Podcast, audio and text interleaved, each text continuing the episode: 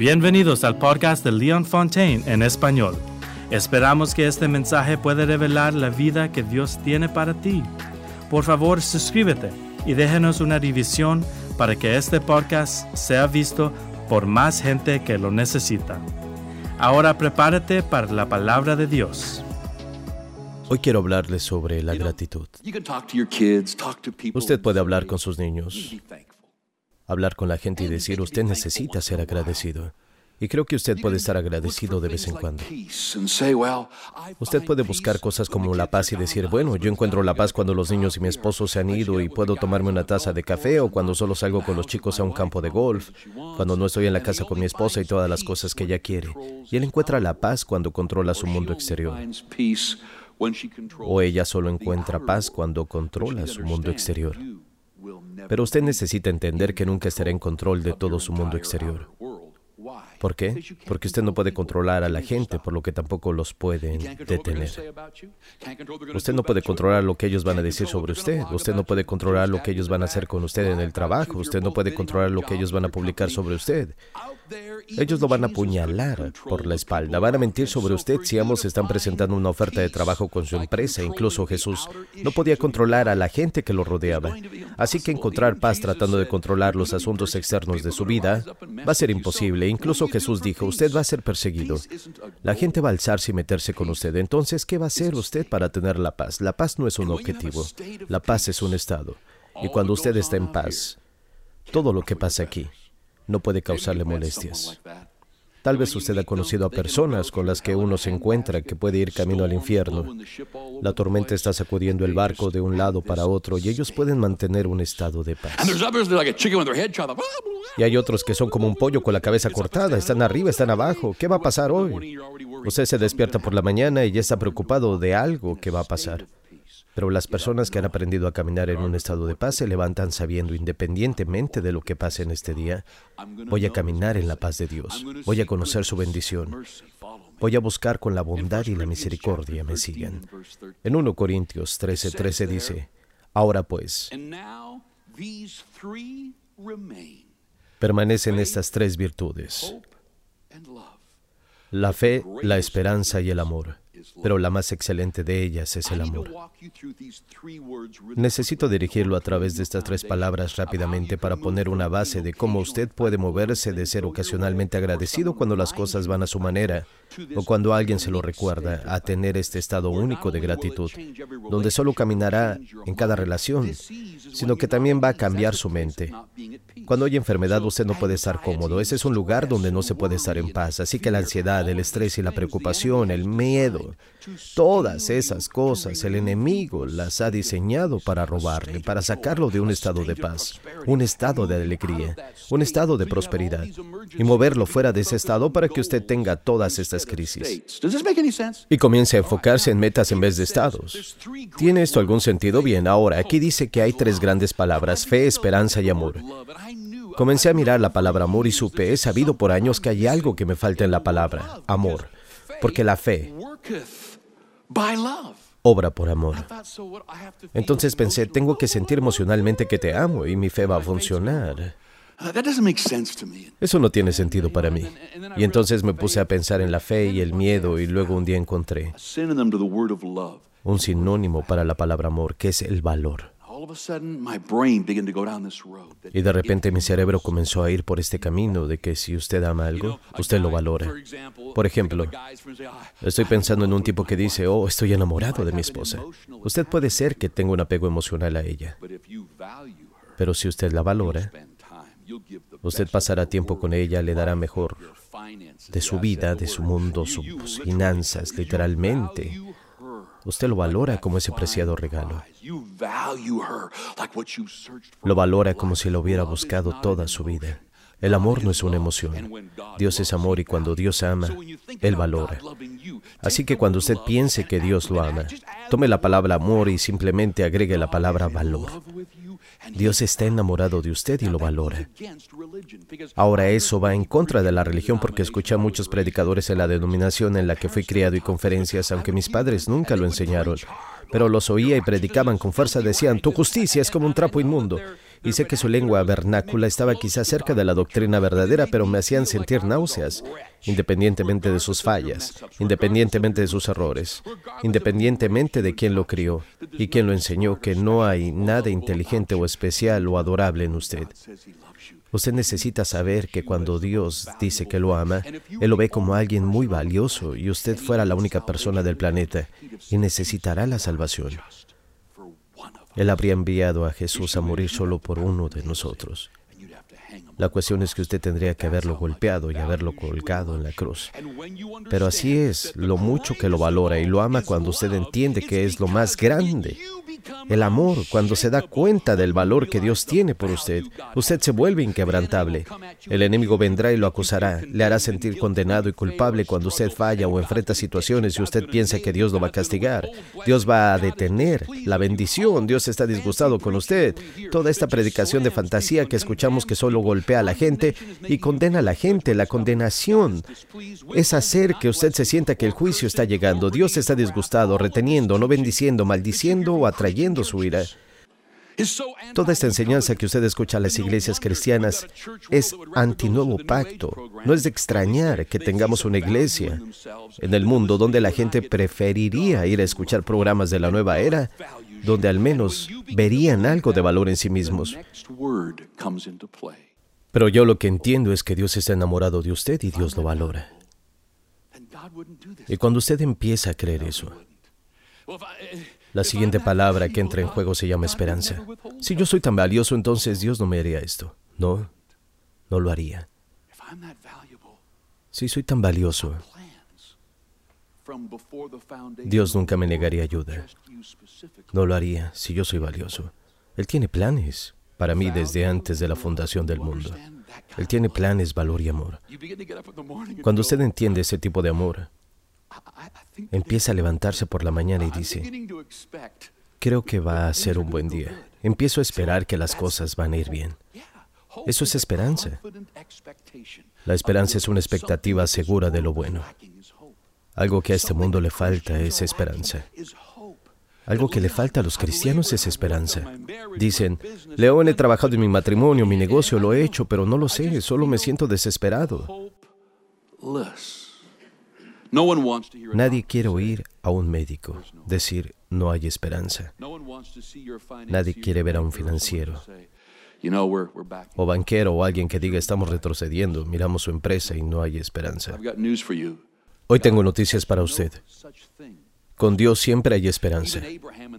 Incluso Abraham en la Biblia y en el libro de Romanos dice, el cual contra toda esperanza terrenal halló esperanza. ¿Cómo encontró esperanza? Sabía que era valioso para Dios. Dios había hecho un pacto con él. Él era el padre de una multitud. Dios le hizo promesas, comenzó a darse cuenta y creer. Usted no puede creer hasta que no sepa que es valorado. ¿Por qué usted le creería a Dios que solo le va a dar una bofetada o lo va a castigar por cada pequeño pensamiento tonto que tiene o por todas las cosas serias en las que usted ha caído y ha estropeado? Lo que usted necesita saber es que usted es de más valor que los gorriones. Como dice Mateo, Él está enamorado de usted, más que de los animales, las flores del campo y toda su hermosa gama de colores. E incluso Él alimenta a los gorriones que no trabajan. Él lo cuidará. Este valor comienza a manifestar la esperanza y luego de repente usted se levanta y comienza a tener esta esperanza de que las cosas van a cambiar. ¿Por qué? Porque Dios está enamorado de usted. Usted sabe que hay un versículo en la Biblia, en 1 Juan, creo que es el capítulo 4, podría ser el 5, Allí dice que lo amamos. ¿Por qué? Porque Él nos amó primero. Voy a ponerle una tarea con este mensaje. Quiero que usted deje de enfocarse en cuanto ama a Dios. Es un poco irrelevante. ¿Qué? Usted tiene que concentrarse en lo mucho que Él esté enamorado de usted. Esta es la clave de una esperanza que se levantará. Esta es la clave para tener conciencia de su amor. Es comenzar a centrarse en lo mucho que lo ama. Hay una línea de una canción que no sé si la cantamos como iglesia, pero se ha cantado muchas veces y me llena de lágrimas los ojos cada vez que la escucho. Y es aquella canción que dice, oh, cómo me ama. Oh, cómo me ama. Oh, cómo nos ama a ti y a mí. Porque la canción entera no se trata de cuánto tengo que amarlo y si lo amo lo suficiente. Yo no lo amo tanto como la mujer llorando allí o en el hombre de rodillas sollozando. Tengo que empezar a amar a Dios. Solo olvídelo, usted debe enfocarse en cuánto Él lo ama, porque usted no puede amarlo mientras no sepa cuánto Él lo ama. Esta cosa llamada amor es la más grande de todas porque es el motivador, el fundamento de todo lo que usted es capaz de creer y esperar y usted comenzará a tener esperanza. Ahora la esperanza no es la que causa milagros, pero sí es el escenario. Es la atmósfera en la que se respira una fe poderosa. Esto que llamamos esperanza es una confianza de que las cosas van a ir bien en mi negocio, en mis finanzas, con mi familia, mis hijos, mi esposa, mi cuerpo, mi paz, todo lo que creo en Dios. Esperanza es el Nuevo Testamento. La esperanza comienza a levantarse y luego cuando usted regresa a la palabra de Dios y sale para la iglesia, la palabra de Dios alimenta la esperanza. Y otros testimonios que usted escucha, lee, alimentan esa esperanza. Y cuando usted va a algún lugar y el médico dice, no entiendo lo que está pasando, esta enfermedad se ha detenido, no podemos explicarlo, eso alimenta su esperanza. La esperanza comienza a buscar evidencia y usted comienza a creer entonces, usted se convence completamente de algo. Y la fe entra en erupción desde su corazón cuando se conecta. Todo el mundo piensa que Dios es el controlador de los milagros. Creo que es la falla más grande de la iglesia cristiana. Cuando usted se da cuenta de lo amado que es, cuando se crea la base para cada estado en el que usted necesita trabajar. Y usted no está tratando de llegar a serlo, solo está siendo quien es, ese bendito, valioso, asombroso hijo o hija de Dios, pero la gratitud es asombrosa. Según el Salmo 100, Entramos por sus puertas con acción de gracias y sus cortes con alabanza. Aquí se declara que usted no sentirá la presencia de Dios o será capaz de entenderla hasta que viva y ande con gratitud. Ahora, esto no significa que la presencia de Dios no esté ahí, pero ¿cuántos están conscientes de su presencia? Es algo poderoso. Y si siempre está ahí, ¿cuántos saben que es útil saber creer sentir que Dios está conmigo. Cuando usted enfrenta situaciones, ¿no es bueno ser consciente de que Dios y todos sus ángeles, Dios y toda su presencia están conmigo? Y yo no necesito tener miedo por un peligro, terror, o por lo que está pasando. Algunos de nosotros fuimos criados en el pentecostalismo, donde la presencia de Dios estaba con nosotros cuando la gente gritaba e intercedía, y todas esas emociones realmente intensas. Y usted pensaba, yo creo que no quiero conocer a Dios tanto. Pero cuando nos fijamos en Efesios 5.14 y en adelante, estos versículos nos enseñan cómo se ven las personas que están llenas del Espíritu Santo y dice, número uno, usted tiene una canción en su corazón, usted siempre está muy feliz, siempre silba o canta y cuando escucha una canción siente esa alegría que viene de estar lleno del Espíritu. Luego dice, sométanse unos a otros. Algunas personas vienen a la iglesia y no quieren que les ayuden a estacionar el coche, quieren estacionarlo en el lugar que quieren. Y el quiere intenta ubicarlo en una silla, tratando de llenar las sillas de manera ordenada, pero usted quiere sentarse en cualquier sitio. Y cuando va a dejar a su hijo, ellos lo cuidan, pero no son nada agradecidos en lo absoluto. Debemos ser capaces de someternos los unos a los otros. Yo podría sentarme donde quiera, pero tengo un problema en decir gracias por ubicarme. Cada persona que sirve aquí es un voluntario. Esa persona que prepara el café después del servicio es un voluntario que está aquí para ayudar. Esa persona que está estacionando su auto, el que está en los pasillos ahora mismo es un voluntario y necesitamos aprender a someternos unos a otros y ser una bendición y estar agradecidos. Esos son atributos de una vida llena del Espíritu y así la gratitud es una señal. Si usted conoce a un tipo que no es agradecido, es malhumorado y él tal vez piensa que está intercediendo por una carga que usted tiene o algo así, no sé, y él solo piensa que es espíritu, Piensa que está lleno del Espíritu, pero no sé Espíritu de qué. Eso no es estar lleno de Espíritu. Estar lleno de Espíritu es un canto en su corazón. Es estar sumisos los unos a los otros. Es estar agradecidos por lo que está pasando. Eso es. ¿Y sabía usted que cuando se mira la palabra agradecido, la gente a menudo se pregunta, León, ¿cómo usted se mantiene lleno de Espíritu? ¿Cómo se mantienen llenos de Espíritu? Y hablaríamos de estos servicios increíbles, fenomenales, emocionales en los que el Señor nos llena. Eso no es en realidad bíblico. Según la palabra, si usted va a Corintios 1, 14, donde habla de orar en el Espíritu y dice, cuando usted lo hace, usted da gracias. ¿Hago qué? Usted da gracias. Incluso cuando usted ora en el Espíritu, en ese lenguaje celestial, está dando gracias a Él. Así que el agradecimiento viene de su lenguaje de oración. La gratitud debe de venir de su español. El agradecimiento debe de ser la forma en que usted trata a su cónyuge, a sus hijos, su trabajo, a la iglesia, donde quiera que usted vaya. Si puede mantener un espíritu de agradecimiento, se mantendrá lleno del espíritu.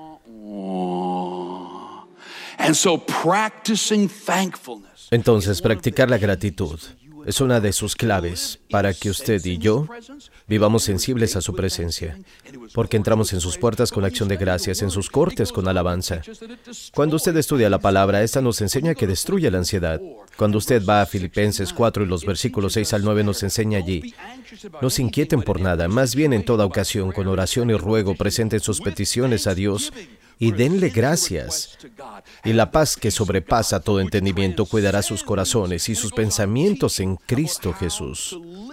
Le enseñará a enfocarse, en qué enfocarse, en qué no enfocarse, para que usted pueda vivir en un estado de paz. Y este agradecimiento lo veo todo a través de la palabra. Usted y yo tenemos que practicarlo. Estoy asombrado por la gente que me encuentro en medio de las tormentas, las circunstancias desafortunadas. Y cuando me encuentro con ellos siento un estado de paz. Y sé que la gente que nunca ha pasado por ese estado no lo puede manejar. Si usted cree que este estado se trata de controlar su vida exterior, controlar a, todos los monstruos que se encuentran allá afuera, poder controlar a todo el mundo, controlar la economía, seguir adelante y controlar todo lo que pueda, aún no será consciente de la paz que solo el Espíritu Santo puede traer. Un estado de paz un corazón que es controlado por la paz. Y la gratitud es una de esas llaves que nos ayuda en todo esto. Vamos a hablar de cómo Jesús manejó las cosas. Déjeme contarles una historia. Jesús estaba hablando con cuatro mil hombres en el libro de Mateo. Déjeme darle la referencia, usted puede leerla más tarde. Está en Mateo 15:36 y hablar de hecho de que Jesús se vuelve a sus discípulos y allí dice que había cuatro mil hombres sin controlar mujeres y niños.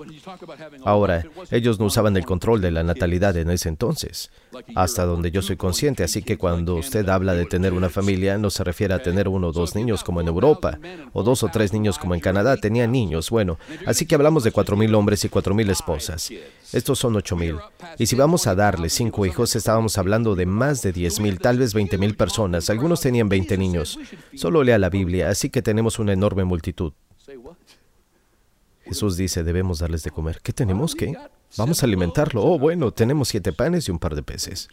Él dice, tráigamelos. Ahora, esto es interesante para mí.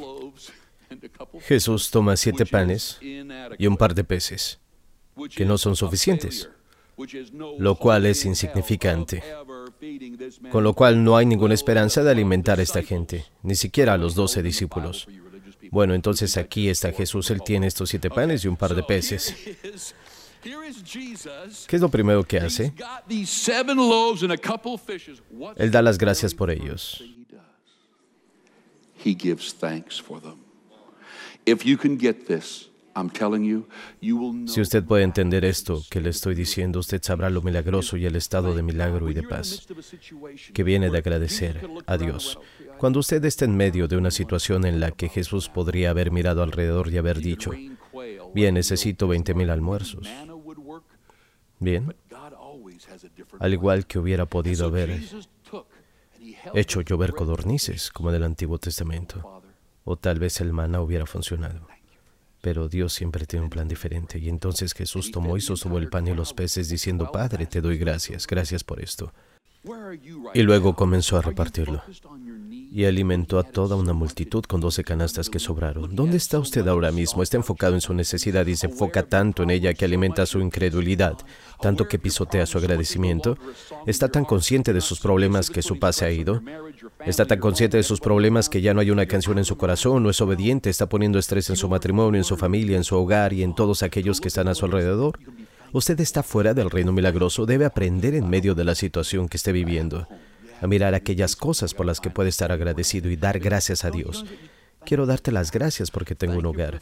Si necesito un sótano nuevo y tengo que conseguir 40 mil, pero al menos tengo una casa por la cual dar gracias. Gracias por la familia y usted empieza a tener gratitud. Una persona que está agradecida se levanta a predicar y mirar todas las caras felices y simplemente ignora cada cara de disgusto. ¿Por qué? Porque las caras felices lo alimentan. Lo estoy haciendo bien.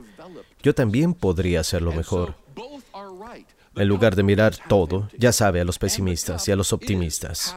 Los pesimistas piensan que han nacido pesimistas, pero no es así, son pesimistas desarrollados y sí, ambos tienen la razón. La copa está medio vacía y la copa está medio llena, pero de uno recibe ánimo y de otro desánimo y ambos son verdaderos. ¿Usted en qué se va a enfocar? ¿De qué va a ser consciente? ¿Hay algo en el agradecimiento que impactará su matrimonio como nunca antes lo ha visto?